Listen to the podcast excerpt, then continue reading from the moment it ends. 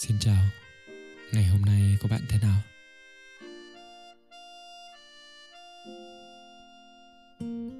Tháng 7 với những hạt mưa ngâu nằm cạnh. Mưa rồi, một tí là tạnh thôi mà. Cơn mưa cứ dã dích khiến những người đang đi bên ngoài phải vội chạy đi trú Quần áo mặc chinh tề để đi chơi, đi làm nhưng lại bị mưa ướt nhem.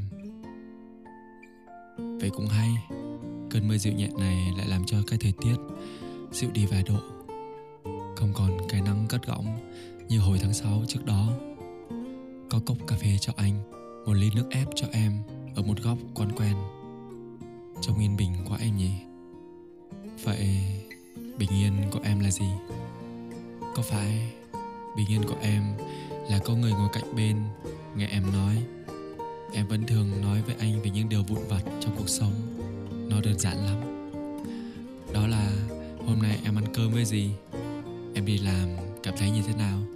Buổi tối em ngủ, có đắp chăn hay không? Có bất cứ cảm nhận gì về thế giới này, em đều trực tiếp nói cho anh nghe.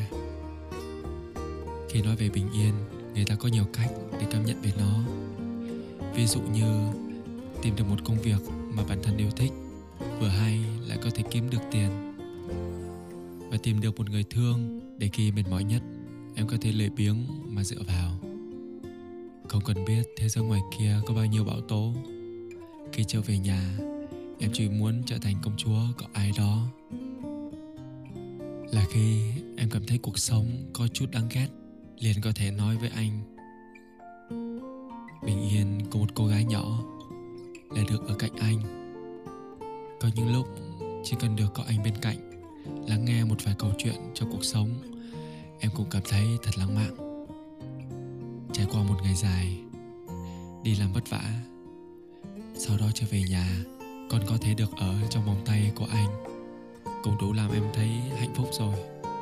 Chẳng cần anh phải là hoàng tử trong chuyện cô tích chỉ cần anh là người mà em tin tưởng nhất, người mà em có thể nói ra hết tâm trạng phức tạp trong lòng mình sau khi nghe anh nói.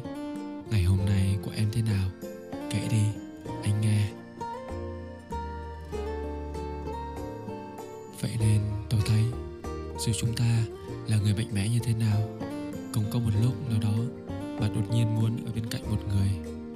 Người ấy không phán xét hay bình luận về câu chuyện của bạn.